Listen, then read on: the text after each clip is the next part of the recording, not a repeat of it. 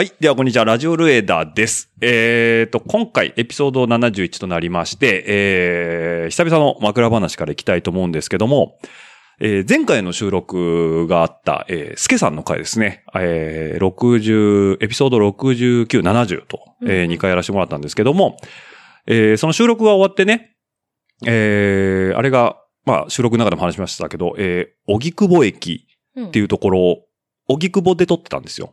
で、荻窪駅からじゃあお疲れ様でしたって帰ろうと思って、電車に乗ったんですけども、うん危うく木更木駅に連れてかれるとこでした。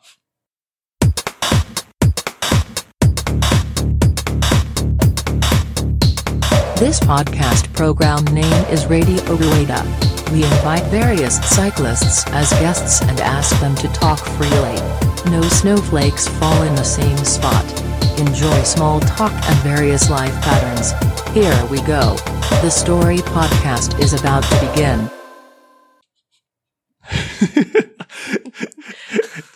何のことって思うよね。うん。だからあの、ちょっと木更木駅っていうのをうん。簡単に説明します。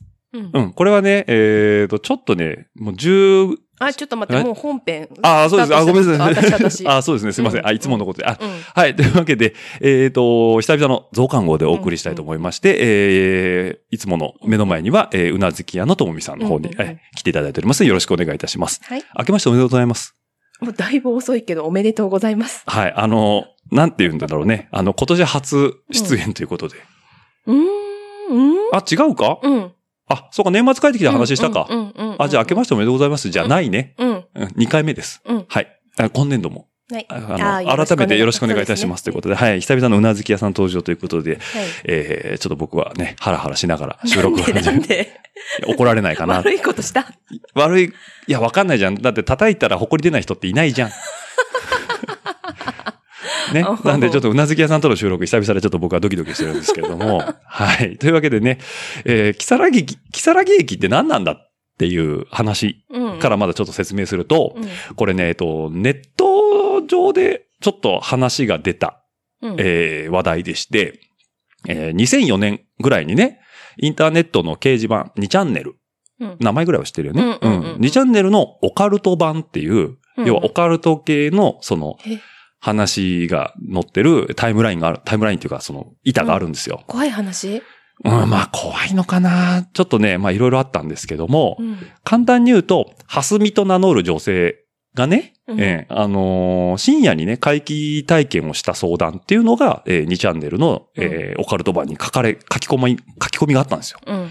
でね、えーまあ、簡単に言ってしまうと、えーまあ、新浜松駅から、えー乗車した電車。うん。うん。まあ、遠州鉄道じゃないのかなって言われてるんだけど、うんうん乗ったんですけど、うんなんかいつもとね、様子が違って、なかなか停車駅に止まらないと。うん。うん。で、ようやく到着した駅が木更木駅でしたと。うん。うん。で、その、木更木駅という名称の見知らぬ無人駅に着いたんですけども、うん。まあそこに至るまでの経過を、ええまあ翌日の未明にかけてね、そのハスミっていう投稿者の名前で、えースレッドにバーっといろいろと不思議体験とか書かれてたというね。うん。うん。で、まあ簡単に言ってしまうとですね、少し、えー、木更木駅を、えー少しご説明をさせていただきますということで、えっ、とね、これどっから行ったらいいのかな？なんかいろいろあるんですよ。要は幻の駅と言われてて、まあ、これね、ちょっと2チャンネルであった話を、えーウィキペディアで、えーまとめられてるんで、そこを少し紹介すると、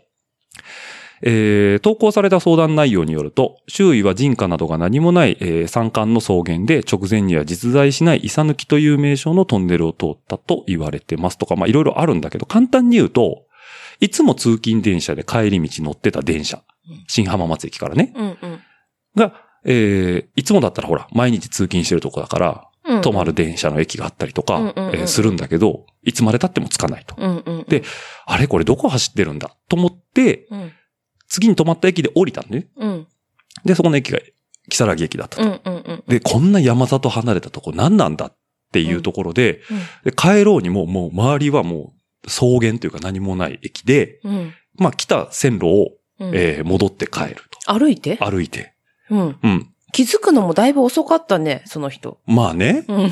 そう。で、あの、その体験を、あれだから、ツイツイッターにね、うんなんか全然電車つかない、あ、ツイッターじゃないわ、2チャンネルかうんうんう。ん全然電車つかないんですけど、でうんあ、なんかやっと駅着いたから降りましたって、駅の名前は木更木駅って書いてあります、みたいな感じで、うんうんうん。で、どうにかして帰らないといけないから、つって線路を歩いてたら、うん後ろから老人に声をかけられて、うん。なんか線路歩いてたら危ないよって言われて、うん。えっつって一回目をそらしてパッて見たら、あれ老人いなくなってるわとか、うん。イサ抜きっていうなんか名前のトンネルがあって、うん。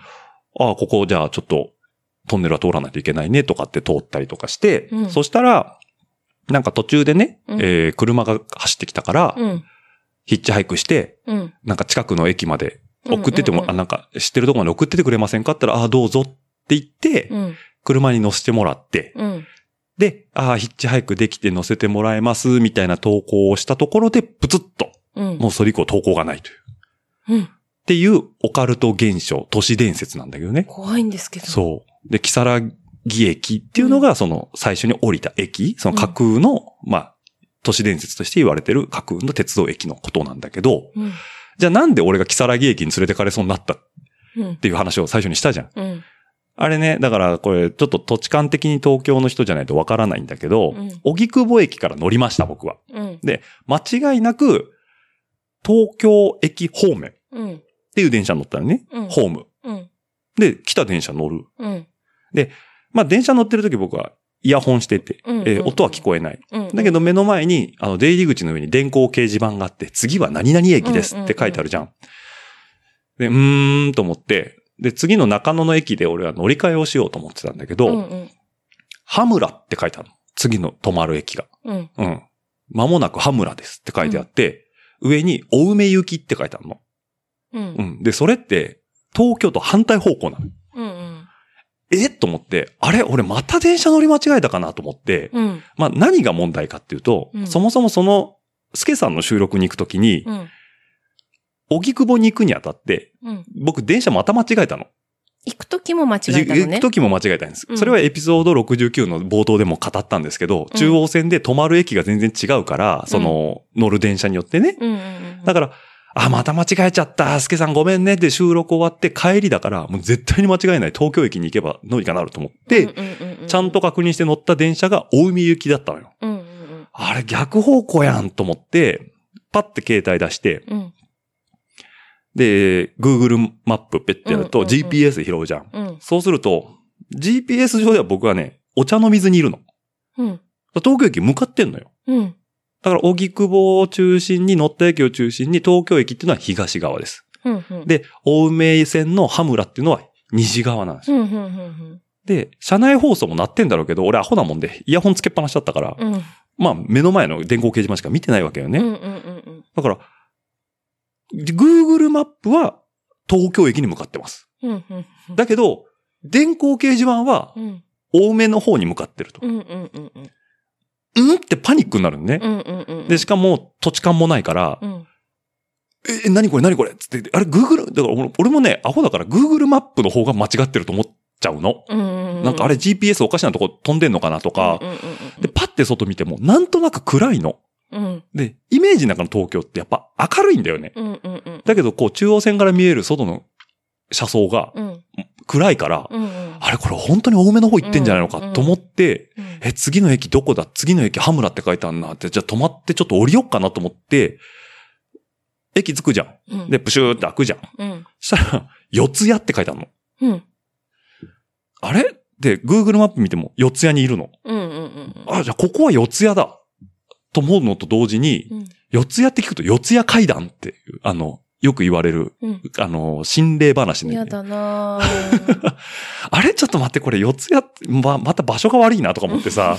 でも、Google マップとうん。駅の表示は合ってる。うん。うん。だけど、電車の電光掲示板だけ、羽村に行ってる。うん。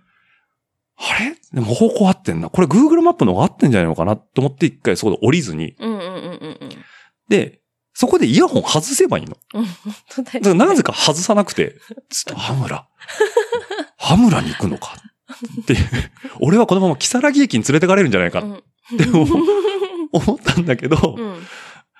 どうやら、ぐ、次の、さらに次の駅止まると、うん。あのーちゃんちゃんとその Google マップ通りの駅だから、あ、方向は合ってるっていう時に初めてやっと、あ、この電光掲示板が間違ってるんだと思って、うん。そんなことある？と思うでしょ？うん。いや、だから実際にあったの。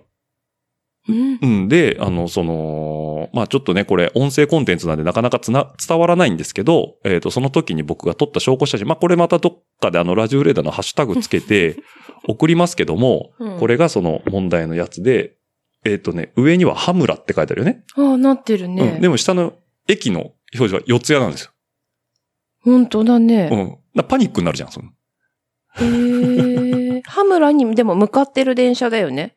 電光掲示板上は。でも、物理的には東京駅に向かってるんですよ。うんあだからその電光掲示板が、逆方向だもんね。そう、電光掲示板が間違ってるんです。本当だ、大目駅になってるし。う。そう。だけど荻窪から出発して四谷に向かってるってことは、青梅とは反対方向に向かってるから、そういうことなの？そう。そうなんです。だから名古屋で簡単に言うと、うん名古屋駅から乗って、うん。豊橋に行きたいのに、うん。電光掲示板がずっと岐阜とか犬山行きになってるみたいな感じ。うん。いや、わかんないじゃん。東京って結構さ、電車。ぐるぐる回るやん。うん、あるから。でもさ、止ま間違、ってることある？と思うじゃん。東京駅着くまでずっとこの表示、ハムラのままだったからね。あるの？いやいやそれま、良くないよね。良くないと思います。ただ、言ってたのかもしれない。車内放送で。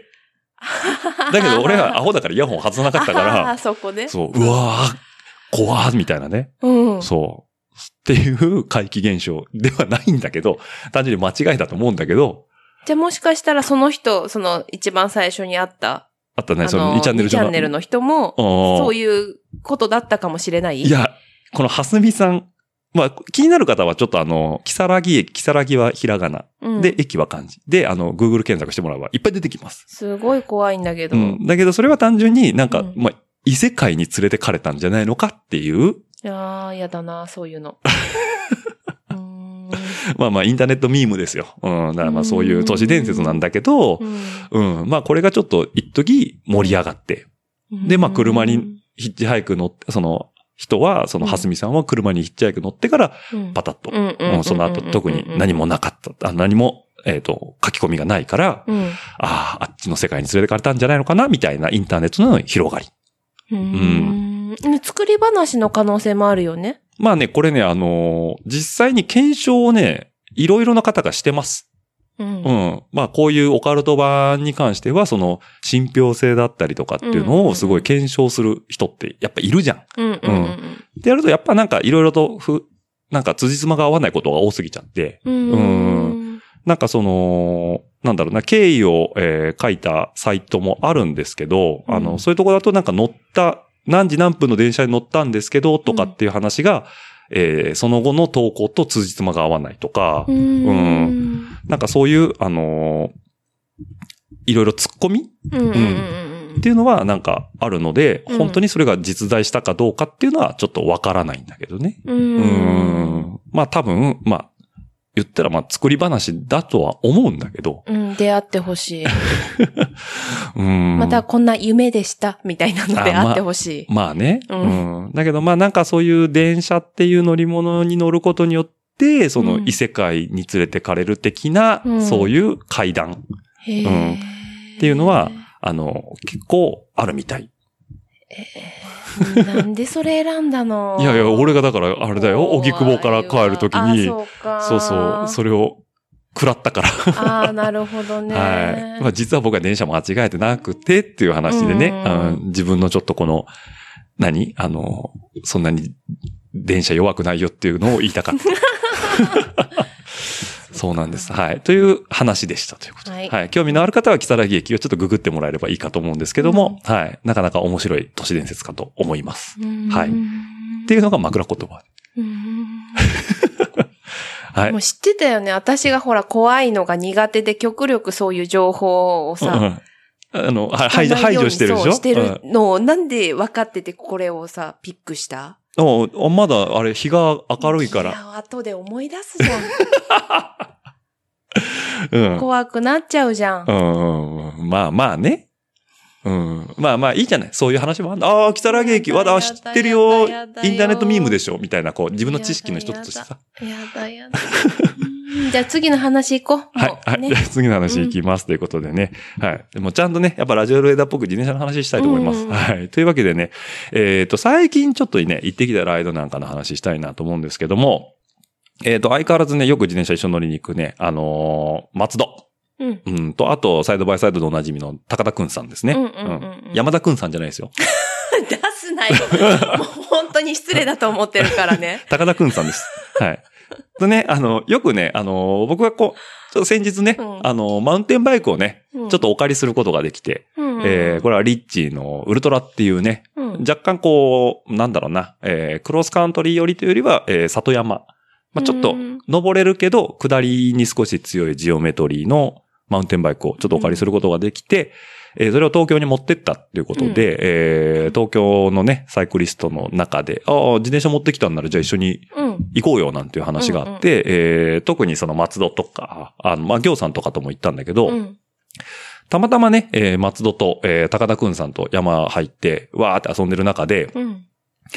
なんかこう、スタイルの話になったのよ。うん。その、自転車乗るときに、うんまあ結局、いや、マウンテンバイクで山の中走るんだから、そんなピチピチのジャージ着て、うんうんうんうんなんかもうクロスカントリーのレースみたいに乗らなくてもいいんじゃないのかって話になって、うんじゃあもう短パンに、うんあ、の、T シャツでいいじゃん。ああ、いいね、いいねって。いうスタイルがいいんじゃないって話になった時に、でも T シャツ作っちゃおうよって話になって、うん。えー、つくばトレイルカッティーズっていう勝手になんか僕たちの、うんえー、チームじゃないんだけど、うん概念を作りました。トレイルカッティーズっていうね。まあ、つくばっていうのはそのつくば市、う。うんん、の山に行くもんで、うん本当のつくば山っていうのはなんか自転車入れないらしいんですよ。うん。うんじゃない、まあ別の、あの、他のとこなんだけど、うん。で、えっ、と、トレイルっていうのはその山道。うん。うん。で、カッティーズっていうのは自転車の技でね、うん。そのオーバース、えっ、と、スピードちょっと高めに入って、うん。ガッと一気に向きを変える、うん。かっこいい乗り方があるんですよ。うん。ドリフトみたい。うん。うん。うん。で、カッティーズできたらいいよね。ほうほうほう。っていう憧れを持って、うん、トレイルカッティーズって名前にしてんだけど、うん。名前だけ聞いたらみんなカッティーズできるみたいな雰雰囲気じゃん。うん。誰一人としてできないんですよ。うんうんううんん。だから、カッティーズに憧れる人っうん。たちていう意味で、うん。つくばトレイルカッティーズっていううん。名前で作ったんですよ。あ、作ったの？ももう作りました。あそこにあります。あ、そうなんだ。はい。うんあ、まあ見せてないですね。うんうん持ってきてはいるんですけど。で、その、トレイルカッティーズティーっていうのを作ってね。うんえっと、まあ、僕らの中で勝手に盛り上がって作っただけで、うんこういうやつですね。まあ、これもまた上げときますけども、ウェブサイトの方に。ほう、それ、誰なの？これ、あの、ラグランスリーブ、要は肩から袖がラグランって言われてるボディに、えうんー、つくばを TKB と略してた。で、?OKD みたいな感じだね。あ大阪共立銀違う行。あれ？あ、OKD、あビールの方 ?OKD って、そうそうそう。あ、岡田のビールの方ね。あああ、そう OKB は大阪共立銀行、大垣共立銀行でしょ？う TKB です。あ、TKB ね。うんこの、も、模様は誰？マングース？あ、えっ、と、そのシルエットは、うんえっ、と、ハクビシンです。ハクビシン。なんでハクビ、シンこの界隈に住んでるらしいんですよ。で、その、つくばトレイルカッティーズっていう、その、どっちかっていうと、ちょっとアメリカンオールドスクール、要は、えっ、と、アメフトチームっぽいロゴ。ああ、うんぽいぽい。フォントに、うん。えっ、と、そこに生息するうん、あの、ハクビシンを、うん。えーシルエットで入れて、うん。えー作った T シャツということで、298は？つくばです。つくば。くばおー はい。ほう。うん。っていう、その T シャツを作ってね、うんあ、じゃあこれを着てゆるりと。走りましょうよ、なんつってね、うんう、うんのを作ったんですよ。うん。あ、まあ、その場で、えっ、と、話題として出て、うん。したらね、松戸早いね、仕事が。うんもうすぐね、パソコンでバババってデザイン起こして、うんで、これでどう？っつったら、じゃあここになんか柄入れようよ。つったら、じゃあちょっとそこに生息する動物探すわ。うん。あ、ハクビシン入れよう、つって。うん。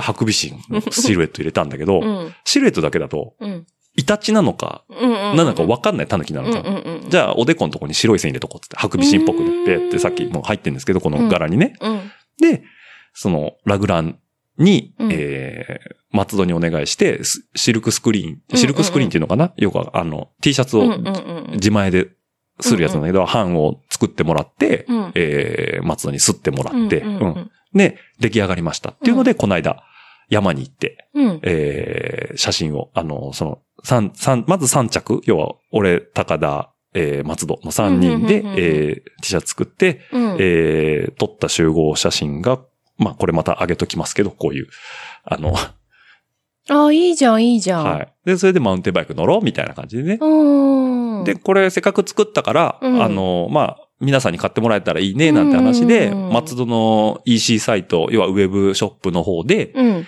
根元製作所ウェブあサイトですね根。うん。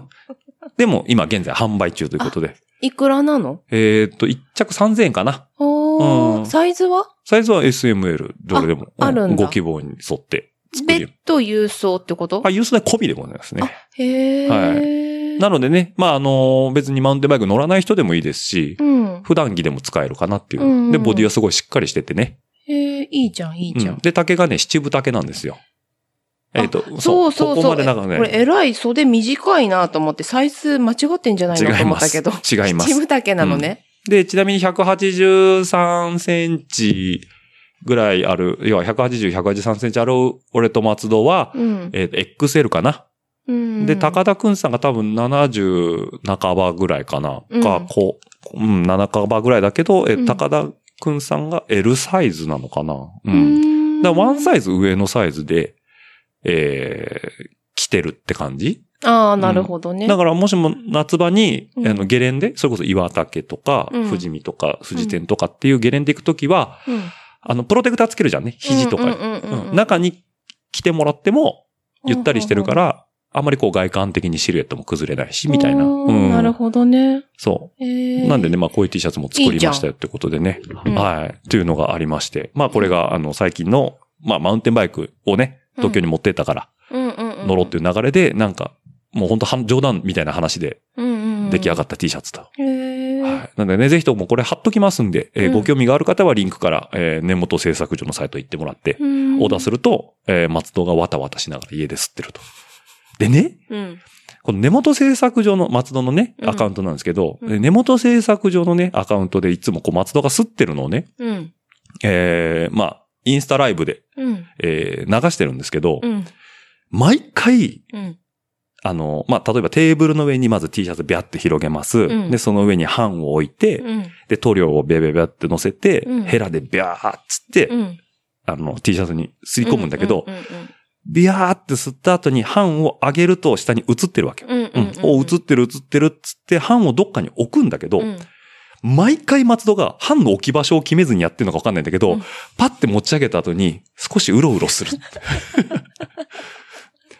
でこの間の、あの、まあ前、その僕がランニングの T シャツを頼んだ時も、うんうんうんあ、あれは良かったんですよ。うん。う。うんん。で、この、僕らの最初のファーストロットを作ってもらった時も、うんインスタライブで上げてて、うんバッて上げた後、オロオロしてたのね。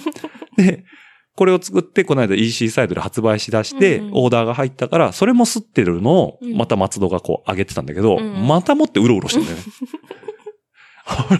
なんで版を置く場所を 事前に作っておかないんだっていう。まあ、引っ越したばっかりなんでね。うんまだなんかこう、なんかいろいろ決まってないらしいんだけど、うん。毎回うろうろしてる。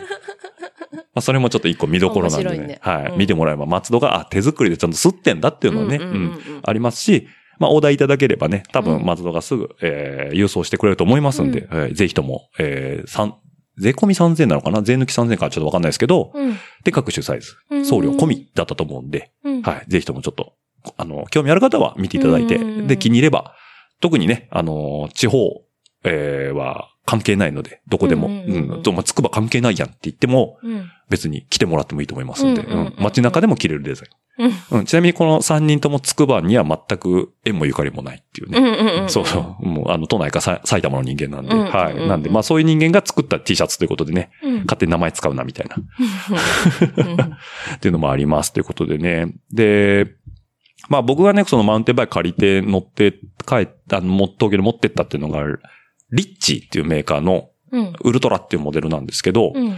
これはね、よく走るんさ、下りが。うん。うん、で、今までずっとマウンテンバイクって下にある、あの、ジャイアントのブルーの、うんうんえっ、と、なんだっけ、トランスじゃなくて、なんだかな。ごめんなさい、乗ってなさすぎてちょっと今パッと名前が出てこないんですけど、フルサスのダウンヒルバイクを1個持ってるんですけど、まあフリーライドバイクかなダウンヒルまで行かない。あれがもう、ゲレンデとか行くと、すごいいいんですよ、やっぱり。広いしうん、振り回せるしいいんだけど、やっぱその辺の里山を走ろうと思うと、ちょっとオーバースペックな。うーん。で、このリッチウルトラってやつは、後ろはサスペンションがついてないうん。モデルなんだけど、リアタイヤが27.5、フロントが29ってことで、ちょっと前上がりなんだよね。うん。ううんん。ってことは、下り坂に行くと、前タイヤの方が大きいから、うん。下る角度が少しこう、緩和されるってわけじゃないけど、うんうんうんうんうんうんそんなに前下がりにならないから、すごい乗りやすいってう。いうメリットもあって、うんうんまあ前後ともえー29にするコンパチにすることもできるんだけど、うんうんなんかこう、あえて後ろがちょっとちっちゃいタイヤつけてて、でで、IRC さんの探検っていう、ちょっとノブの高いタイヤを履いてるんでね、まあ非常にグリップして、山も安心して走れるっていうのでね、うん。非常に重宝してると。うん。ぜひとも興味ある方は、まあリッチのウルトラ乗ってもらうと、黒森フレームでね、細くてかっこよくて。で、まあ、言っても黒森なんでね、うん。あの、めちゃくちゃ軽くはないんですよ。うん。で、新幹線で俺あの時乗って帰ったの。うん。肩抜けるかと思ったんで、リンゴバッグ入れたら。もううん。階段がさ、やっぱ新幹線のホームってさ、長いのよ。だから、まあ、名鉄から、あのー JR のホーム行くまでももう肩がーっていう状態だし、うんうん。でも東京駅着いたら、あ、もういいと思って、東京駅で輪行解除して、うん、うちの門中までは全然、踏んでたんだけど、うんまあまあでもね、持って帰ってさえしまえば、うんうん非常にいいマウンテンバイクなんでね、ううんんその辺はね、非常に重宝しておりますということで、はい。。一応ね、1年ぐらい借りれるって話なんでね、ううんん。あの、どしどしと東京の方で、どしどしとって。マウンテンバイクライド行こうよっていう話があれば、ははははお誘いいただければ、うん僕は喜んでいきますんで。うんはい。というわけで、はい。マウンテンバイクの話でしたと。あはい。はい。今後とも、つくばトレイルカッティーズ、よろしくお願いします。そこもね、はいひっくるめてね。はい、ひっくりめて。うんもうあの、みんなで来て一緒にライドしたいね、みたいな。うんうんゲレンデとか行ってさ、うん。集合写真とか撮りたいじゃんね。うんうん。まあ、そののもいいのかな、なんていうふうに思います。というのも一つ。で、もう一つ。これつい先日なんです。えー、僕がね、えー熱心に出てる、えー JCX、えーシクロクロスのね、えージャパンシリーズですね。うん。が、えっ、と、最終戦まで、えースケジュールがもうコロナで中止になってしまったということで、今年の年間ランキングがね、確定しましたということで、えー僕が、えー出てるのは、まあ、ね、このラジオでは何度もお話しさせてもらってますけど、メンズマスターズの35から40ということで、今年はね、まあ人数も増えて、ちょっと盛り上がったかなというふうに思うんですけども、えー年間ランキングうん。2位でしたということで、うん。はい。もう、1位はね、うん。村田さんですよ。え、年間ランキングって言っても結局は全日本の成績ってこと？うーん、まあね、そうなっちゃったよね、結果として。だから僕が出てたのは、えっ、と、鳥出ステージ、うん。うん、茨城シクロクロス鳥出ステージと、えー、幕張シクロクロス、うん。えー、と、全日本選手権の、まあ、三つかな？う。うんん。で、えっ、と、1位、1位、2位でした。う。うんん。で、えー、まあ、それなりにポイントをもらえるんだけど、うんえー、村田さんは、うんえっ、と、JCX の牧野うん。と全日本選手権、うん。2戦2勝です。うーん。で、僕は、えー、全部で3戦出て2戦、あ、3戦2勝でした。うん。うん。なんだけど、全日本のうん。ポイント付与がすごい大きい。うん。なんで、まあ実際に、えー、2戦しか走ってないけど、うん要は、ちゃんと全日本1位バーンと取った村田さんのポイントがやっぱ大きくて、うん。えー今年は村田さんは、えー、まあ、メンズ35、40のうん。1位だったと。うん要は初初年度ですね。なるうんほど。初年度シリーズチャンピオンということで。うん。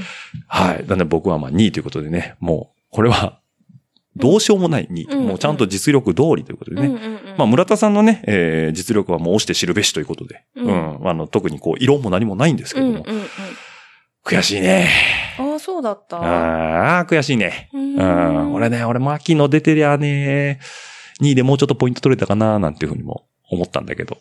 ただ2位のポイント加算しても追いつかなかったかなっていう気はするね。うん。そう。なんでね、まあ、結果論です。ううんうん。だけど、まあまあまあ、症状、いいよね。ちゃんと JCF さんさ、うん。うん。症状送ってきてくれるもんね。そうだったね。ううんん。あとなんか、あの、広報誌も一緒にね、ミポリンが表紙の。うんうんうんううんん。あの、広報誌ももらったんでね。うんうんまあちょっと東京持って帰りますんで、興味ある方行っていただければ、お見せすることもできます。広報誌の方は。うん。うん。なんで、まあその辺もちょっとね、えー、今年の一つのシクロクロスシーズンをちょっと象徴するもんかなっていうところがあって、で、残りのレースが、えー、まだあるかどうかわかんないけど、えー、シクロクロス千葉。ほうん。この間中止になっっちゃって、でも厳密には延期ということで、えーうん3月の中ぐらいになるのかなう。というのと、あとバイクロうんア。が、えー、土浦でやるのかな茨城の。もうなんか、えー、3月末なのか4月なのかっていうのでうんあるっていう話なんで、うん。まあ、うまくいけたら今年残り2レース。まだ走れるかななんていうふうにも思ってますというところもありますんで、まあ、もしも興味がある方がいれば、まだシクロクロスレース出たいなんていう方がいればね、エントリーまだ受付してますんで。うん。うん。千葉が受付再開したのかなで、バイクロアはまだ受付前だと思うんで、うん。うんまあね、あの、チーム戦とかでもいいもんで、うんうんうんうんうん。あの、出てもらえると非常に面白いかなというふうに思います。うんはい。あとね、えっ、と、最近、ランニングを真面目にちょっとやるようになってきましたということで。うん。うん。あのー皇居を、皇居、ほうほうほ東京駅の横の、うんうん天皇のお家、う。う。うんん、の皇居を、えー、意外とね、家から近いっていうのに気づいてね。うん。その真ん中のうちからだとね、片道4キロぐらいなんですよ。うん。うん。で、4キロ走って、えー、皇居行って、うん皇居に1周5キロなんですよ。うん。だから2周して、えーまた帰ってくると、えー、だいたい18キロぐらいなんだけど、うんまあちょっと寄り道するもんで、いつもね、21キロぐらい走ってんのかな。うん。で、毎週水曜日に、あのー前ね、ゲストで出てもらった、えー、福田さえうん。さんということで、あのー、さえぞうですね。うんう。ん。を、えー、はじめとした、えー、まあ、中曽さんだったりとか、うんえー、香川さんだったりとかっていう人たちと、毎週水曜日ね、夜皇居を走るっていうのをやっててねうん、あのー最初、誘われて行った時は、それプラスね、松戸とね、えー、西園さん、うんゾノさんうんも来て、うん。えー走ったんですけど、うん人数が多くてテンションがとんでもないペースで走ったせいでね、松戸が足を痛めるっていう。松戸くんが？そうそう。まあ、そんなにね、あの、そんなランの練習をしてなかったらしいんだけど、う。うんん、あの、まあまあ、それで、えー松戸はちょっと、一回離脱はしてるんだけど、ううんん、まあ、あの、そのサイゾーとかと、えーまあ、毎週水曜日にえー皇居を走るっていうのでね、うんえー習慣的にやってましてね、うん。やっぱね、ランニング文化すごいっすわ。東京は。もう皇居みんな回ってるし、うんで、走ってない時はなんでそんなにみんな走ってんのかなと思ったんだけど、行くとわかるのよ。やっぱね、すごいね、目星がつけやすい。一周5キロだし、うん。ペース配分もしやすいし、ノノンストップで走れるから、うん。で、景色もね、やっぱ皇居の周りだから、そね、いいもんでね。うんうんうんなんでね、結構走るのも楽しくなってきましたっていう余談です。はい。これはね、俺もちょっと言うか言わないか悩んだんだけどね、話膨らまないね。うん。でも5キロってどうきつくないの？一周5キロ？うん。一周5キロ？いや、5キロは全然。ああ、そう。最近だから、豊洲の方とかにも走り行くんだけど、うん。1回のランで10キロ以上走んないと、ああ、走ったって気になんなくなってきたから、すごいね。いや、でも、キロ5分で走ってもうん50分なのよ。うん。だからシクロクロス1レースにも満たないわけ、時間的には。だから短時間高強度ってか、でやろうと思うと、うんランニングってすごい具合が良くて、うんまあ前みたいに、その、荒川にライド行って、うん。えー、岩淵水門まで行って帰ってくるってなると50キロぐらい稼げるんだけど、うんまあ大体1時間半ぐらい使っちゃうんだよね。そう思うと、それより短い時間で、うんなんかそれなりに満足感のある運動強度をやろうと思うと、ランニングってすごい具合が良くて、うん。で、大体キロ、ゆっくり走ってキロ5分ぐらい。うんで、ペース上げると40、4分45秒とか、うんうんベスト4、30秒台入るかなぐらいうん。で走れるもんで、うん。まあだから、皇居自体はすごいね、具合がいいです。うん。信号機もないんだ。ない。要は内。側が天皇のお家だから、うんそれを左回りで走る。まあ右回りでも一緒なんだけど、うん内が、そ、そこに張り、張り付くように歩道があるから、そうそうそう。だからその周辺に、要はランニングステーションつって、うん。えーまあ、要は、シャワールーム、更衣う室、えーコインロッカーとかもある施設がバーっていっぱいあるから、まあそこまで例えば電車で行ってもいいし、うんうんで、そこで着替えて走ってシャワー浴びて帰るっていうのもできるし、うんうんうんうんまあぼ僕は家から4キロしかないから、うん。普通に走ってっちゃうけど、うーん。結構ね、具合がいいですよ。へえ、そうなんだ。うん。うなずけさんあんまランニングしないもんね。そうだね。ただね、ちょっとここ最近ほら、ちょっと暖かくなってきたでしうょ。んうん。か、足がさうん、軽い感じがしてくるから、走りたいなって気は、なってきたよ。あ、でもこの間あれでしょ？モルトと散歩行ったらこけたでしょ、うん、そうなんだよね。眼着したでしょ？あ、傷消えたね。あおでこだっけ？そうそう、ここね、おおでこね。ねなんか、また怒られると思って黙ってたけど、やっぱバレたよね、おでこは、ね。おでこはね ち。そりゃバレるよ。何それっていうね。うん。まあいい怪我してましたね、あの時は。そうだったね。基本的に運動音痴だよねう。ん、好きなんだけどね、体動かすのは。うん。ただ、やっぱり、運動音痴だから、こけた時の、受け身の体勢が多分できないから怪我しちゃうんだね。ダメージがでかいんでしょ、うんうんしかもあの時だって犬とうん。ベビーカーもかもうしながら。ら、そうそう。なんでその状況で走ろうと思ったそうなんだよ。のベビーカーをしながら走っちゃったんだよね。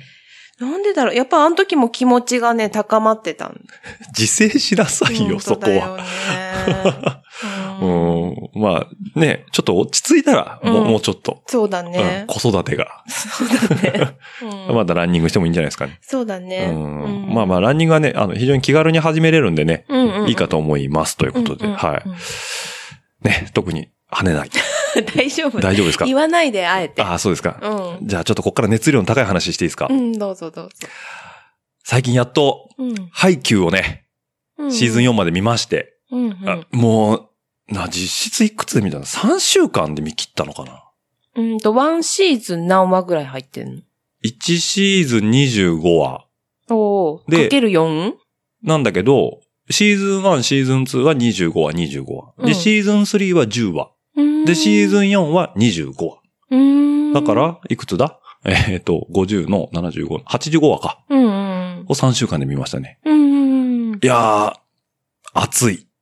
面白かった。面白かっったですね。うん、これはね、いや、だから前のそのゲストで来てくれたミヤさん。た。うんうんうんうん。あの時にね、ミヤさんが、まあ、あの、奥さんのナツさんもそうなんだけど、うんうんうんハイキューを押してて、で、ナツさんはもう10周以上見てるっていうぐらいで、えそんなに？と思って、うん。ただ、どことなく僕はハイキューっていう名前は知ってたから、うんうんうん。あえてそこには食いつかずに、うんうん。えー、幼女戦記の話はあの時はしてたんですけど、うんうんもうね、ちゃんと見た後に、うん。うんあの、ナツさんとミヤさんとハイキューの話をちゃんとしたいっていうぐらい面白かった。バレエの話ね。バレーボールの方の話ですね。うんうんうんうんはい。で、まあ簡単に言うと、その、主人公がすごい背がちっちゃい。うんうん。なんだけど、まあよくある感じですよ。あの、まあ、あの、下手くそなんだけど、情熱だけは人一倍。どで、えー身体能力がズバ抜けてるっていう。うんうん。だからもうジャンプ力がすごいんだよね。うんうんうん。で、えっ、と、で、その、中学校時代にバレーボールやりたかったんだけど、まあメンバーがなかなか集まんなくて、うん。で、えー中3の時に初めて、その他他の部活の友達とかも呼んで、うん。なんとかギリギリ人を合わせて、うんうんえー大会に出るんだけど、うん。その初戦の相手が、えーその後ライバルとなる、えーセッターがいる。中学校だったんでね。うん当然負けちゃうんだけど、うんえー負けちゃう時にもちょっとその才能の片鱗は見せつつ負けるの。うん。で、高校行って絶対あいつに勝つと思ってたら、そのライバルも同じ高校だったの。うんカラスの高校ってとこに入って、で、二人して、まあ、喧嘩しながら、切磋琢磨しながら、うんえーまあ、全国大会の方までこう、成り上がってくっていううん大会なんだけど、もうね、まずね、作画がいいです。うんだから、なんだろうな、その、やっぱね、非常に丁寧に描いてる。ミヤさんも言ってたけど、その、やってる人しかわからない景色なんだろうなっていう視点で、視点の映像が差しで入ってたりとか、うんあと動きがすごいあるじゃない？バレーボールって。うん。うんうんで、その動きに対してもすごいこう、躍動感溢れる描き方をしてうて、ん。その、なんだろうな。時に劇画タッチになり、うん。こう荒い線で描いたりとか、うん。時にものすごいスピード感を持ったりとか、うんうん。スローモーションが入ったりとかっていうのがあって、うん。で、これもバレーボールって、まあなんか学校の授業でやったことがあるぐらいしか、うんうん。えーわかんなくて、うんうんで、でもなんかいろいろあるじゃん、策略が。うん。さ策略じゃない、戦略がね。うん。はだから、なんだっけ、クイックだったりとか、あ、のー、バック、えー、バックアタックだったりとか、うんいろんな作戦があるんだけど、うまいことね、なんか観客がね、あの、解説してくれるんだよね。うん、うんうん、そう、見に来た一観客みたいな人だったりとか、あの、解説が、その話の流れを止めずに説明をしながら、うん、そのバレエのことわかんなくてもうん。見ていけるっていう。うん。で、まあ当然チームプレーだから、うん。そのカラスの高校バレーボール部ね、あの、配球部って言われるんだけど、のメンバーも一人一人、まあみんな癖が強いんですわ。うん。で、ちゃんとその一人一人のドラマも描かれてて、うんうん。だけど、そこで中だるみもしずに、うん、テンポよく全員のその葛藤だったり、うんえー悩みだったりとか、うんえーいろんなこう持ってるそのネガティブな部分とうんポジティブな部分っていうところを克服しながら突き進んでいくっていうスタイルうん。でやっていくんだよね。うん。でそれがね、もうね、痛快でね。うん。うんだから、うまいんだよね。まあ、あもう一話見よう。あ、もう一話見ようと思って、見ちゃう。うん。ううん。ん。だから、あのね、まあ、ちょっとネタバレになっちゃうからあんまり言えないんだけど、あの、ガチで上がるかシーンっていうか回が何回かあるのよ。うん。うん。だからあの、鬼滅で言う19話だよね。うん。どのシーン？えっ、と、雲の子倒すとこ。ああ、はいうんはいはい。。ああいう、なんかもう、うわ、渾身っていう回が何回かこう、来るのよ。うんうんうんうんうん。で、その回に対して、うわーってすごい、な、なんだろうね、一緒に満たされた気持ちになる？うんうん。ううん。ん。っていうのがね、やっぱすごい良くて、うん。で、まあ、その、映像とか、まあ、原作漫画だから、まあ漫画も当然いいんだけど、うん。なんかね、ここ最近ね、その、見るアニメ見るアニメ、えー、サウンドトラック、要は音楽を作ってる人がね、みんな同じ人でね、これが林祐希さんっていう。ほうほうほううん。まあ、この人ね、あのー、もともと、あのー、体操選手だったんだって。男子の新体操。うん。その人が？そう、林祐希さんっていう作曲家の人がね。で、えっ、と、体操選手ってさ、やるときにさ、音楽かけるじゃん。うんうんうん。で、あの BGM を選ぶことで、まあ音楽をもううん自分で作るようになっちゃすごい才能の持ち主だったんだねう。。そうそうそう。で、新体操の、まあ、伴奏曲を作るような人になったんだけどうん、この人、沢野さんにデモテープが送ったことによって、そう、劇中歌の曲にそう、携わることになった。だからね、ちょっとね、沢野テイストもね、感じれる音楽。それはいいね。そう。で、うんあなたも見てます。えー、ヒロアカですね。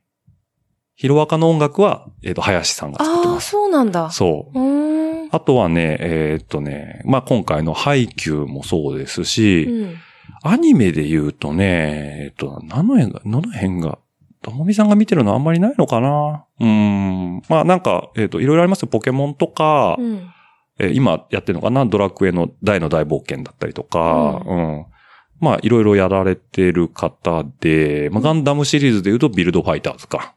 うん。うんうんまあ、あの辺の劇中歌もやってて、なんか、沢野さん。まあ、これ、沢野さん何かっていうと、まあ、沢野博之っていう、うんまあ、あの、要は、サウンドトラック作曲家の人だよね。うん。が、まあ、あの、まあ、今のテレビ界で結構重鎮になってきてるのかな。うん。あの人が作る曲ってもうものすごい重厚な壮大な音楽を作るじゃん。だから良くも悪くも沢の感っていうのがすごいんだよね。まあ有名なところで言うと、ガンダムユニコーンだよね。うんうんでうちらがまあもともと知ってたっていうのは、その、イリューのサウンドトラックも沢野さんだったりとか、まああの、とにかくいろんな、あとは鋼鉄城のカバネリもそうだし、うん。えっ、と、キルラキル。うん。うん。うん。あとは、えっ、と、なんだっけ、プロメア。うん。あの辺もそうですね。うん。で、今度公開する、えっ、と、ガンダムの先行のハサウェイとか、あの、ハサウェイとか、うん。えーああいうのもやられてるっていうことで、うんまあ、あの、その辺のね、ユニコーンとかを見ても、聞いてもらうともうわかるんですけども、うん。いかにもっていうぐらいうん重厚な音楽を出すんですけど、ちょっとね、だから沢野さんだと重すぎるというか、うん。壮大すぎる部分を、うん。もうちょっとその、まあさっきの配給の話じゃないですけど、配給って、だから結局、割かしこう現実的な部分、要は部活動っていうところだから、あんまりにもオーケストラがダーンってくると、うんうんうんちょっとミスマッチになるじゃん。んっていうところをなんか、すごいマッチさせる、少しライトな感じの音。楽で、うん。非常にね、うん。いいんですよ。うん。だから、林祐希さんの曲っていうなんか共通感を感じながら、あの、見ていくとね、うん。非常に面白いっうん。ていうところがありますというのがあってね。だから、配給のその、なんだろうな、さっきの熱い部分っていうのは、まあ、その音楽もね、ひ非常に一役買ってるとう。んうんうんだからね、シーズン1、シーズン2、シーズン3見て、で、シーズン4がね、うん。うん。全国大会編なんだけど、まあ、うん春高バレーですよ。うん。春高バレー編なんだけど、これね、ちょっと松戸に聞いたんだけど、あのー、まあ松戸の話ばっかなんだけどさ、今日。あの、要は、シーズン4って、去年やってたの。2020年。うん。で、コロナ禍うん。が入っちゃって、うん要は思うようにアニメが作れない。うん止まってたじゃん。あの、なんだっけ？あなたが好きなさ、キングダムとか。うんうんうん。もう止まってたじゃん。うん。でうんうん。止まってたね。そういうことか？作れなかったのか？で、廃棄は作り切っちゃったの。ほうほう。ただもうリモートとかでも作ってんだと思うんだけど、うんまあでも思ったように作れなかったよね。うん。で、アマゾンプライムで見れるんですけど、レビューがあるのよね。うん。その作品レビューが。うんで、シーズン4のレビューがとことん悪いの。うん。なんか、僕がパッと見た時にあったのは、ハイキューの作画がちょっと変わっちゃったよと。うん。で、なんかこう、なんだろうな、あの、ハイキューの良さはその躍動感がある作画だったりとか、あの、そういう構成図、あ絵的にうん躍動感があるものだったんだけど、なんかパラパラ漫画を見てるみたいなみたいなうん、書き方をしてる人もいたの。うん。でもそれって結局コロナ禍があって、うん。で、思うようにうん。今まで通り作れなかった中で、どうにかして、そのアニメーターさんたちとかアニメ制作会社が作ろうと思って、作った結果があれだと思うんだよね。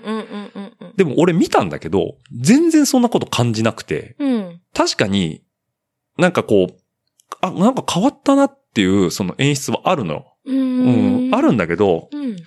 言われないと俺は分からなかったし、うん。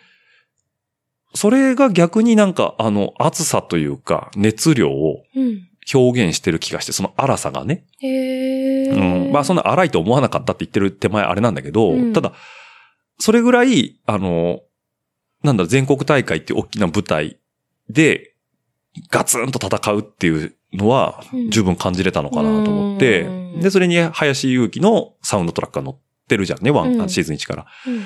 まあ熱いよね。ううん。もうなんかね、胸圧展開多すぎてね。うん。これね、配給だけでね、一本取りたいもんね、配給好きなリスナー集めてね。そんなに？そんなにです。っていうぐらい、なんか久々に面白かった。うーうんん。まあね、ともみさんがなんか、あの、あれですよ、キングダムについて語るのと一緒ですよ。キングダムは見切った？見切ってません。お、途中でやめたんだ。えっ、と、だから、配給に行っちゃったから。そうなんだ。見切ってから行ったんじゃないんだ。うん。だって一回あなたに、うなずき屋にネタバレされたじゃん。見ちゃったよね。えっとなんだったっけ？なんだったっけ？えっ、と、あの人。王妃か。お、お、そう、王毅、王毅将軍、うん王毅将軍。だから、王毅将軍が俺すげえ影がある人だなと思って、うん序盤から。うん。ね、クックックーとか言いながらさ、うんそうそうそうやっててさ、唇巨人ね。唇巨人ね。うん。で、なんか、あ、なんかこいつ裏がありそうだなって、うん最初に、その、最初にあの、王座を取りに行くときに、最初に助けに来なかったっていうか間に合わなかったじゃんね。うんうんうんうん。うん。だから、これ実はなんか、奪還狙ってんちゃうんみたいなのがあったから、うんうんうんただなんか、最近あれで、王毅将軍なんかすげえいい感じだよって言ったら、うんうんああ、そうなの、そうなの、つって、うんうん。で、あの主人公のシン、うんシンと、なんかシンと一緒に戦うところでした。うんうんああ、いいじゃん、いいじゃん、超熱いじゃん。うんでも、王毅将軍死んじゃうんだよね、みたいなこと言うからさ、うんそう、死に様めちゃくちゃかっこよかったよねって言ったよね。え、死ぬの？みたいな。いや、今から俺、一緒に戦うとこって言ったじゃん、今。死に様かっこよかったよねって。うーんみたいな。ってなった時に、うん。もう俺の中のキングダムがシューわ、本あ当ごめんね。あ、うん、本当ですよ。そんな風に見えなかったよ。いや、だ実際見てないもんだから。もうそこなんか冷めちゃった。指針体ぐらいでちょっと胸熱になって。あ、だっただった、そうそう、命名してもらってね。そうそうそううんであーやっぱあそこからぐっと盛り上がってくるんだよ。うん大木将軍、あいいやつだなーって、うんそうなんだよそうなんだよ鼓舞していくには、まあ、こういう上司がいいよなーみたいなね。そうそうそうそうそうあーでも死ぬんだ、みたいな。そう、本当に死んじゃったよね。見てないけどね。だからごめんなさいね。キングダム見てないリスナーのいた人がいたら、本当に今日ごめんなさいなんですけど、これはね、ちょっとね、みんなの前で言いたい。もう、王毅将軍が死ぬっていうのは 僕は、やられて、ごめんなさい。今これ聞いてる方は巻き添えだと思って聞いてください。だから、キングダム楽しみにしてる人は今回の話題は聞かないように。まあでも、王妃がし、王妃が死んだとしても、さらにその先うにん。楽しい、胸熱なシーンがあるの？たくさんあるから。天の話？あ、天もそうだね。てあ、天もなんとかなっちゃうし、うん。言わないけど。でもなんかそれっぽいことを言うじゃん。俺に。うん。飛信体もこんな風になっちゃうし、すごく大きくなっちゃうしうね。ーん、そうか。うん、ぜひ見てほしい。はい。うん。まだ、だからシーズン2かな、俺。うん。ね、見、見ますよ、見ますよ。うん。うん。廃棄終わったから見ようと思ったんですけど、うん。ボールクラブへ、ボールルームへようこそというね、うん。アニメを始めちゃいまして。うん。で、これも何かっていうと、うんこれ松鳥商工社の、松、ほんと松戸率が高いな。じゃあ、最近よく遊んでるからね、うんあの、そうなんだ教えてもらって、うんいや、マジ熱いからっうん。ていう話でね。ね、これが何かって言ったら社交ダンスなんですよ。ムなのに。じゃあ、ボールルームっていうのは、ホテルとかにある舞踏室っていうことらしいんだよね。あ、そうなんだ。踊るところを、ボール？ボール、ボへーボーール、ボールルームっていうらしいんだけそど、うなんだ。そのボール、いや舞踏室へようこそっていう意味で、うんうんボールルームへようこそって。まあ、これ何かっていうと、月刊少年マガジンの方で、えっと、うん連載をしている、うんえーアニメということ、うんあの、漫画ということで、今10巻まで出て、まだやってるみたいです。うんうん。で、まあこれも簡単にストーリーを説明すると、えー、まあ将来に対する進路とか希望もなくね、ただ平々凡々と過ごしてた主人公、えー藤田タタラってやつがいるんだけど、うんえー、まあたまたまね、えー、ぼーっと過ごしてたらね、カツアゲに会うんですよ。うんうんう。うんん。で、カツアゲに会ったところがね、うん。あの、プロダンサーの戦国さんっていう、うん。プロの社交ダンサーの人に助けてもらってんのうんうんうん。で、そしたらなんか、誤解されて、うんたまたまダンススタジオの前でカツアゲされたから、うん。お前な、体験入部したいんだろみたいな感じで連れてかれてうん。っていう話。で、同じ中学校、まあ中学生なんだけど、うん同じ中学校の同級生の、えー、花岡しずくっていう、まあ、ヒロインがいるんだけど、うんまあ、その子がもう、そのアマチュアランキングで1位のようなダンサーなんだよね。で、その子が、まあ、えー同級生でいて、う。うんん。とか、他にライバルもいたりとか、ううんん。で、パートナーがいたりとかっていろいろあるんだけど、うん。まあ、その主人公の子が、まあ、要は、何にも特徴がなかった。うん。なんだけど、こう、やっぱりなんか、ダンスに対して、まあ、ちょっとずつ才能を開花させていく。うん。うん。ううんん。で、才能を開花させていくんだけど、まあ、下手くそは下手くそなんだよ。やっぱ初心者だ。うん初めて2、3ヶ月しか経ってない。だけど、なんかこう、吸収がすごい。早いとか、うん。えー人の動きを見てトレースする能力が高いとか、うん。っていうのがあるのよね。うんで、えーまあ、それでいろんな、あの、パートナーの問題だったりとか、えー感情で踊るダンスうん。とかっていうのをどんどんこう、えー自分の中でやっていくんだけど、これ、れも演出がすごいんですよ。うん。で、絵もまあ綺麗なのは言うまでもないんだけど、うん。あのーダンスってやっぱすごい動くのよ。うん。だから動くとこは動くで見せるんだけど、まあ静止映像も結構多いんだけど、うんその止まってる映像のシルエットがすごい綺麗なんだよね。バシッと決まってる映像に見えて、で、話の展開も早いし、うん。何よりも音楽が林ゆきさん。マジでそこにも出てくるんだ。そうなんですよ。もうね、林ゆきが攻めてくるっていうね。ねうんだからね、このボールルームへようこそね、非常に今楽しく見てて。うんまあ、10、シーズン1の13話ぐらいまで昨日見たんかな？うん。ううんん。まあ最初の大会が終わった、あ二つ目の大会が終わったぐらいかな。うん。いや、すごかったよ。よかった。よかったです。うんうんで、ちゃんとね、なんだろうな、もうやっぱ、これも心理描写なんだけど、その、主人公以外の人たちを描くのがすごい上手。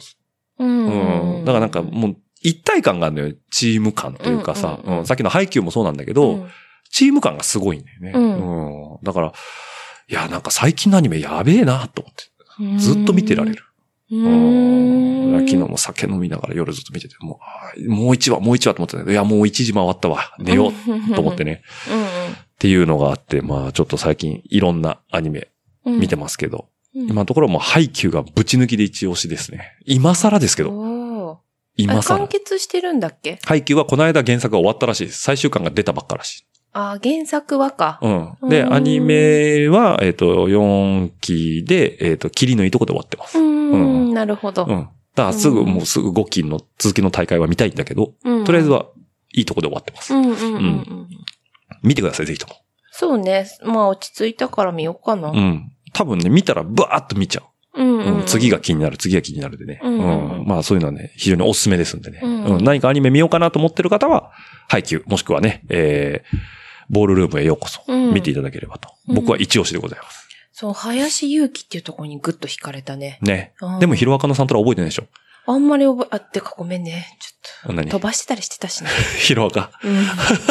あ、でも挿入歌もそうか。うん、そうそうそう、全部そうだよ。ああ、うんじゃあ結構胸が熱くなったから、うんそうそう。知らんうちに引き込まれてた可能性はあるよね。だから、ヒロアカに関して言えば、まあヒーロうん。ーのうん。アニメじゃん。うん。うん。だから戦いものなんだけど、やうん、っぱマッチしてたじゃん。うん映像に対して音楽が。そこの感性で言うと、その、ハイキューもボールルームもうん。マッチしてんうの。ん。だからすごい、やっぱなんか、その、なんだろうな、そういうアニメとかドラマとか映画とかのようなサントラ作る人だから、うん。かといってね、なんかこう、ガッチガチにまだ色が出てるわけじゃなくて、ううんん、なんか、本当にあそれを盛り上げる一部、演出の一部としての音楽っていう立ち位置がすごいはっきりしてる人。うん。んなんでめっちちゃおすすめです。ゃ。わかりました。。はいい。ぜひとも皆さん見ていただきたいなと思います。ということでね。うんこの話がしたかったんです。アニメの話が。もうなんかラジオレーダーなんですけど、アニメの話がしたかったんです。はい。うんちょっとね、今、本当はもっと語りたいこといっぱいあるんですけど、もうこれはめんどくさくなるんでね。この辺で一回切りますんで、皆さんぜひとも林ゆき調べていただいて、はい。で、そこのね、えー、作った過去作品、ウィキペディアに載ってますんで、うんうんうん、そういうところでね、また拾ってもらったらいいかなというふうに思います。ということで。はい。じゃあちょっとここからバサッと変えてね、うんお便りを一個紹介したいと思います。はい。えーとですね。えー、こちらがね、急にお便りの話かっていう話なんですけども。本当にバサッと変わったね。えーと、こちら、メールをいただきました。えー、平尾さんっていう方で。平尾さん？はい、平尾さんです。なんか熱心なリスナーの方は結構出てくるよね、平尾さはい、んね。結構平尾さん出てくるんですけど、最新、最新って何？あの、最新の出会いの平尾さんですね。はい。平尾さんからメールの方いただきましたということで、えー、こんにちはいつも楽しくポッドキャストを聞いていますと。えー、昨年11月、愛知県瀬戸市のライドイベントに参加させていただきました平尾ですということで。おーおーおーおーで、あれから東海シクロクロスに戦参戦し、えーうんただまあ満足いく結果とはならなかったんですけども、11月末よりアメリカはアリゾナの方にえ仕事で行っていますということで。ええはい。毎日が忙しい中、週末の朝はゆっくりをコーヒー飲みながら聞くのが楽しみとなっておりますと。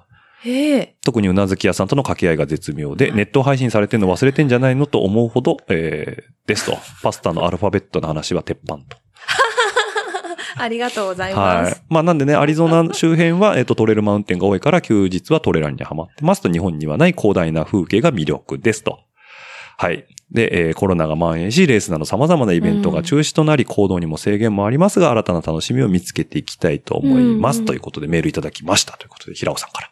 すごいな。アリゾナに出張で、出張の単身赴任なのかちょっとわかんない。海外赴任じゃないかな？この時期に？じゃないかな。まあ、お仕事があればね、行くしかないから、へー2週間の隔離さえあればね、入れちゃう。じゃないのかな？おーすごい人だね。ねえ。まあ確かにね、あの、瀬戸のね、その、うんラパンのミートアップで会った時も、うんうんまああの、出張に、まあ海外赴任行くんです、なんて話はねあ、そうだったんだ。そう、ライドしながら聞いてて、うんうんうん。で、そこでちょっと、あの、ポッドキャストやってるんでよければ聞いてくださいなんて話を、うんうんううん。ん、してたんだけど、こうやってメールいただきまして。あららららら。はいありがとうございます。はい、本当にありがたい話で、ね、あのね、こう、視聴解析をするとね、うん。なんだろうな。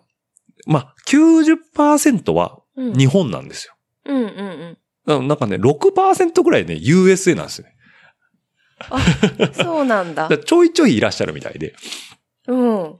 はい。まあ確アメリかには、カに？うん、把握してる方は何人かいるんですけど、うんうんうん、あっちに赴任していた、してる方のうん日本の方で聞いていただいてる方もいるってことでね。うん。チェコじゃないんだ。チェコじゃないです。チェココはいない。、チェコのラジオレーダーはあれは本物の曲なんで、そうだね あっちではないですう。ん。なかった。なかったです。はい。なんで、あの、これは、ちゃんと平尾さんはアメリカからアということで。メリカか。はい。メールいただきましたんで、ステッカー送りたいんですけどね。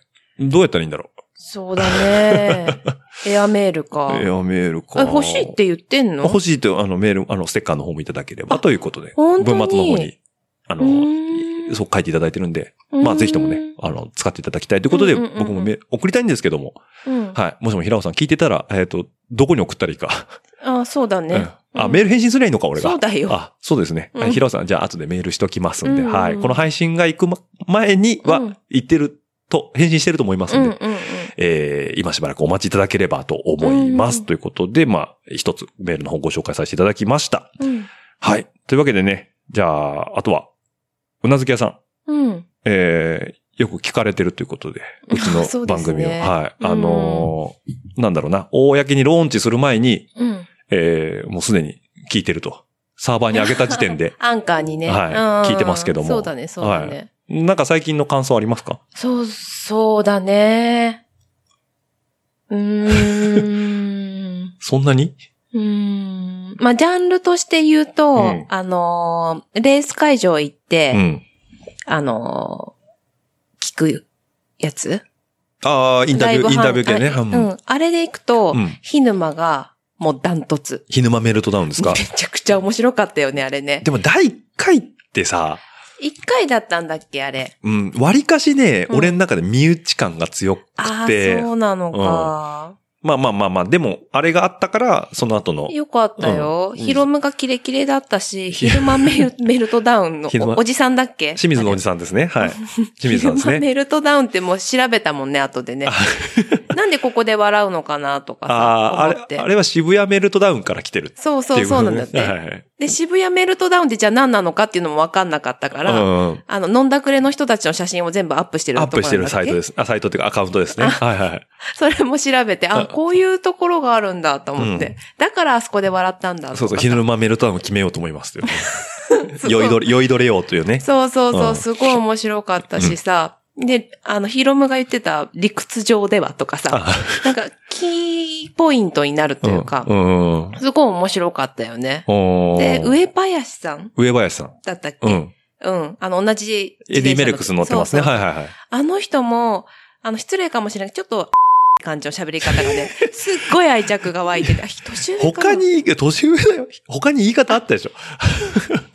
あ、えっ、とね、じゃあ、好意を持てる喋り方で。いやいやいやもう遅いですよそれ。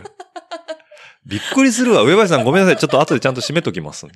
はい。いや、すごいよかったよね。、すごい、すごいちゃんとした方ですよあ、そうなの？そうですよ、上林さんは。突然マイク向けてさ、はお疲れ様ですみたいな感じだったい。し。いやいや、だけど、まあ、あれはもうレース終わってテンション上がってるからさ。うん、すっごいね、うん馴染みやすかった。親しみやすい喋り方で、私はすごい好き。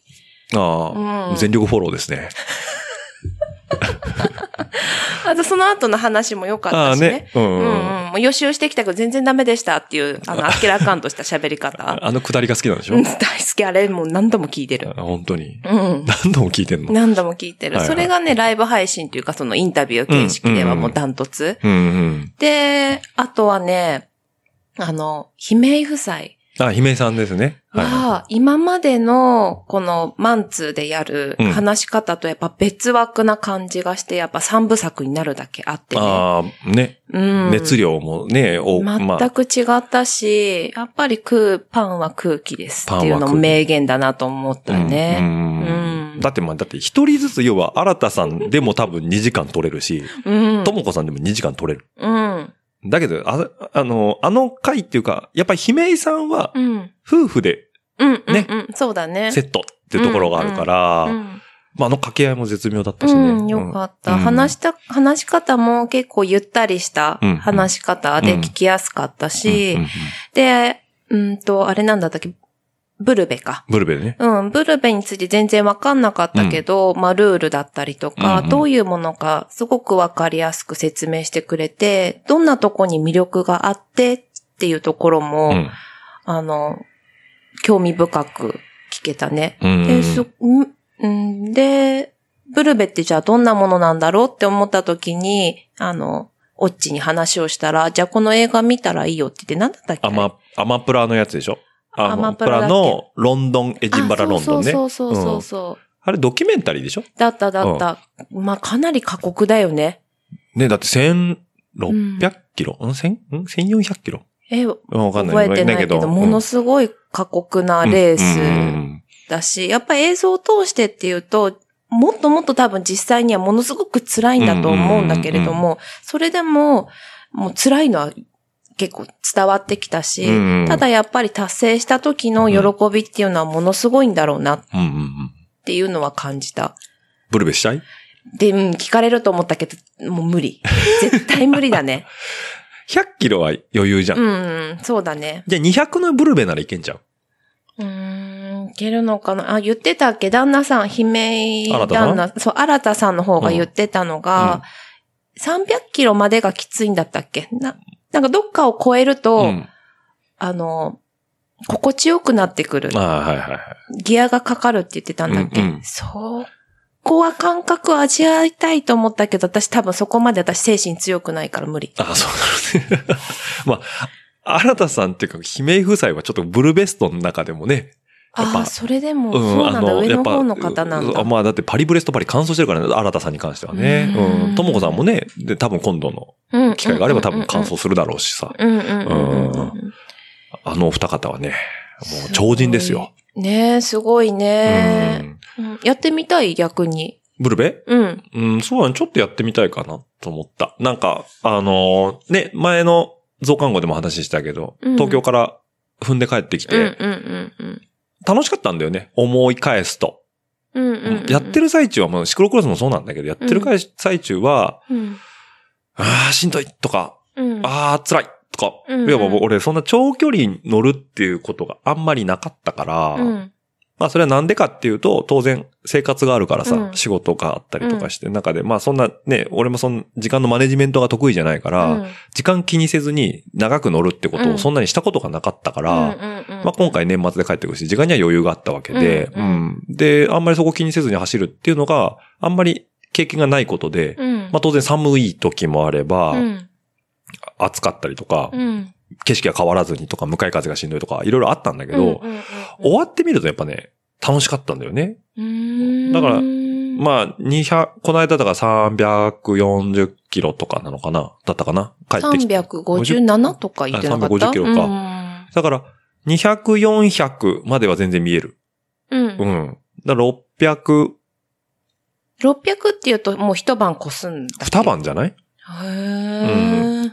だから、姫井さんから言わすと、えーうん300キロちょいですって、ああ、一晩ですね、みたいな。すごいよね。そう。なまあ、やってみたい気はする。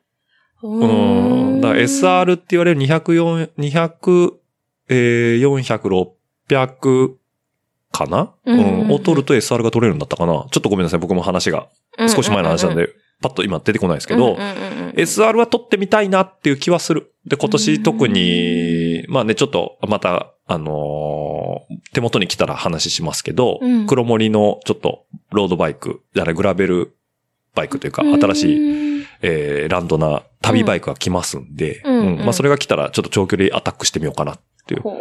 で、この、間、東京から、えー東海道で帰ってきたから、うんうんえーゴールデンウィークぐらいに、うん。えー甲州街道と中山道で帰ってこようかな。諏訪経由。ああ、なるほどね。うんあ、それならまあとりあえず安心。うん、やってみようかな、みたいなうん。気はある。おうー。まあまあまあ、一つとしてね。う。うんん。っていうところかな。へーすごいね。もうやっぱ自分の知識にないもの、うん経験したことないものを聞くってすごくやっぱ楽しいうね。ん。まあね、なんかそういう、やっぱ楽しみ方っていうのは一つあるのかなっていうふうにも思いますということで。うんはい。他は？他は、うん、ラジオで行けばこんな感じかな。はい。では、あのーね、ダメ出しがいろいろ来ましたけどね。来てないよ。私が今されたじゃん。いやいやいや、じゃあじゃあじゃあの、お過去の放送回でね。うん、うんそうだね。あそこ切るんでしょ？とかね。ああ、そうだったね。はい。ううんん。まあ、チュナノンの回なんかはね、うんあの、後半、P 祭りになるかなと思ったら、意外と落ち着いてましたから。うん、そうだね。チュナドンも面白かったね。かなりパワフルな人。だったしたね。ねうん。うんなんでね、まあちょっと、今後もね、うんいろいろなゲスト来ますんでね。うん。あのーあれですよ。あの、とりあえずスケさんの回聞いてくださいね。スケさんアップするのが本当にギリギリだったんだもん。だから、習慣でやってるから、うんうん間に合わないかなって俺もちょっと焦ったもん、あの時。うん。ね、本当にギリギリだったよね。本当にギリギリでした。うん。うんなんとか載せれたと思って。ね、うん、本当だね。はい忙しかったんだね。忙しかったですね。はい。うんもう編集もやっぱりね、なかなか時間を使うんでね。うん。で、最近思ったんですけど、ゲストと、あの、まあ、事前に僕が下下調べしていくと、あの、本当に全部拾おうと思うとね、全然2時間で足んないんですよね。ね、そうだね。いつもみんな言うよね。話し足りないってうんね。最近ね、ちょっとね、1は1時間じゃなくなってきてるんだよね。あそうだったね。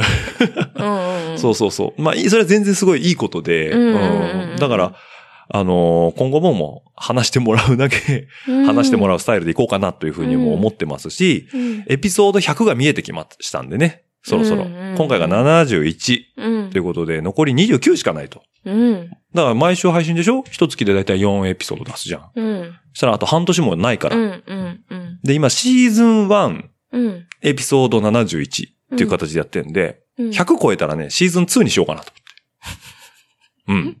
うん。うん。で、まあいろいろ構想はありますと。うん。うん。まあ当然サイクリストの輪っていうのはまあベースとしてはあるんですけど、うん今まではね、あのーリスナーの方いろいろ聞いてもらったんでわかると思うんですけど、その、そのゲストさんを呼んで、うんえー自転車との出会いだったり、うんえーまあ昔やってた、要はそのゲストを紐解いていくスタイルっていうのは、うんうんまあ当然継続していくんですけど、うん。間にテーマを決めて、うん。それに対して話す会があってもいいんじゃないのかっていう。ほうん。で、そのテーマに対して、うん。その有識者じゃないんですけど、うん。うん。うんっていう方のお話も入れていけたらなと思うんで、うん。まあ、さっき言ってた話なんだけど、まあ、僕が今、ハイキューにもう胸熱になってんで、うん。ハイキューだけ話す会とか。そうそう。うん今回はハイキューについて、えー 語りたいんで、ハイキュー見たことある人を呼びましたみたいなね。うん。だから今までで言ったら、だからあれだよ、それこそ、えー、みやさんご夫婦もそうだし、うんうんえー、あの、えー、ゲストに出てもらったけど、指導のね、えー、あの、ビール姫こと、あの、さや、さやちゃんとか、うんうん。あとは、ともにゅさんとか、ううんん、あと、まあ、行さんも見てるしね、ううん、ん。語る会とか、うんうんうん。あってもいいし、うんまあ、なんかこう、イベントうん。があれば、また、ね、今は自転車のイベントしか行ってないんですけど、まあ、今後ね、どういう形でどういうイベントがあるかわからないんだけど、うん。うん。まあ、その、自転車に限らず、うん。まあ、とい、とは言っても僕のつながりっていうのは結局自転車絡みだったんで、まあ、例えば前言ってたクリリンうん。とかと、その、e スポーツの話を、うんしたりとか。うん。うん。うん、だから24時間デートなレースやったじゃんね。うん。うん。ううん。ん、24時間やったねっていう、うんうん。その、あの、振り返りだったりとか、まあ、おすすめだったりとか、っていうのも、なんかシーズン2入ったらやれたらいいかな、みたいな。もうちょっと幅を広げていこうかな、というふうには思いますんで、。うん。まあ、コンセプトがブレないようにね、ちょっと今、いろいろ柱だけは考えてる感じ。うん。ああ、そうだね。うん。うんなんでね、まだまだね、呼びたい方いっぱいいらっしゃいますんで、うん。このスタイルは継続しますと。うんうん。なんでね、えー、次週、どなたが来るかは、えー、まだ未定ですと。うん。この時点では。うん。あ、本当に決まってない。本当に決まってないです。うんまだ今からアポ出そうかな、あの人にしようかな、この人にしようかなっていうのはあるんだけど、ううんん。まあ、ど、ちょっとどこに、どういうタイミングで声をかけようかなっていうのは悩んでますけど、うん。まあ今までね、あの、聞いていただいた方の中でゲストで出ていただいた方もた多数いると思うんですけど、うんその方はわかると思うんですけど、本当に突然行きます。ある日突然メッセージがポンと来て、うん。出てもらえませんかねみたいな。うん。本当に突然行きますんでね。うん。あのー僕と直接面識のある方はうん、覚悟しといてください。ある日突然あなたの携帯が鳴ります。怖いねは。いちょっとね。木更木駅みたいなね。怖い、そうそうそう。怖い、怖い、怖い。はい。というわけでね、えー今後とも引き続きよろしくお願いしますということで。うんまあなんかね、うなずき屋さんの会がね、非常に皆さんからコメントいただけるんですけども、うんえーと特に僕が責められてない会はそんなに面白くないという話もある。るんでね、僕も怒られないようにふ日々過ごしてますんで。そうだね。ちょっと待って。そうだよ。私だって別に怒りたくて怒ってるわけじゃないし。ああ、そうですね。うん。ちゃんとみんなに注意喚起をしないといけないことに関して怒ってるだけですよね。そうそうそうそう。はうん。恐竜とかね。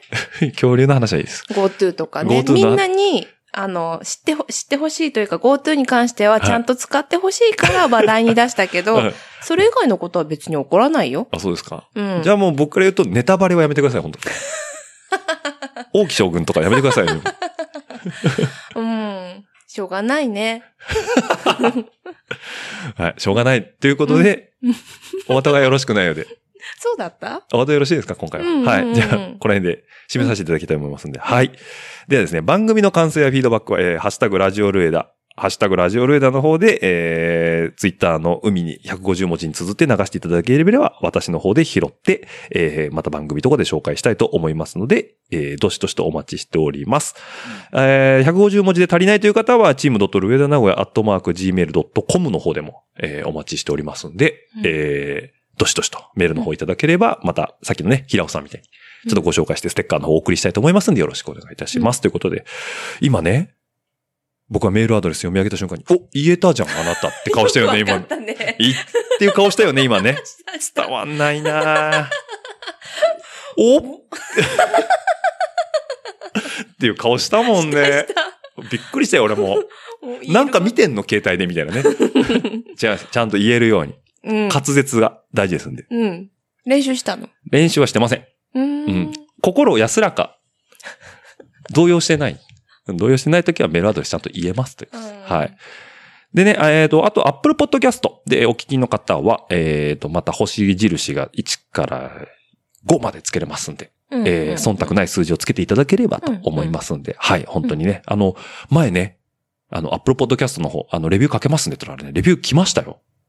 本当に。うん。こういう感じでね、ちゃんと来てね、5じゃん。5つけていただいてね。でね、えっ、と、お名前をね終わ、らないね。いやいや、これだけちょっと紹介させて、この Apple Podcast に関してはね、いいよお名前を書く欄があるんですけど、お名前が読めないんですよ。ニコニコマーク、ま、げんさん。よくわかんない。う ん読める？これなんか、本当じゃん。え、これが名前の名前が入るとところに入るんですけど、なんか文字化けしてるのかな？もしかしたら。か、なんかちょっと、うん読めるのかな、うんラピュタ語みたいな？ちゅ うん、まあ、うなずき屋さん会も楽しいですよっていうね、あのまあ言いやすいよね。うなずき屋っていうのは固定、私っていう固定されてるからさ、はい。ありがとうって感じだけどさ。そうですね。あの、要は、サイドバイサイドで言う、うんえーメインゲストの高田くんさん。うんう。うんん。山田くんさん、元いわ高田くんさん。たよ、はいもう。出すなって。的なね。うん。はい。で、まあ、ね、あの、うん今回もちょっと収録で一週間つなげたんでありがとうございます。はいはい。はい。うんはい。というわけでね、えー今週も皆さん、あ、いいですか？もういいよいいよ。いいですか、うん大丈夫ですか、うんはい。じゃあ、締めさせていただきます。うんはい。では皆さん今週もどうもありがとうございました。また来週バイバイご視聴ありがとうございました。ご意見ご感想は、チームドット上田名古屋ア込むまでよろしくお願いします。次のエピソードにて、またお会いできることを楽しみにしています。その時までごきげんよう。では、また。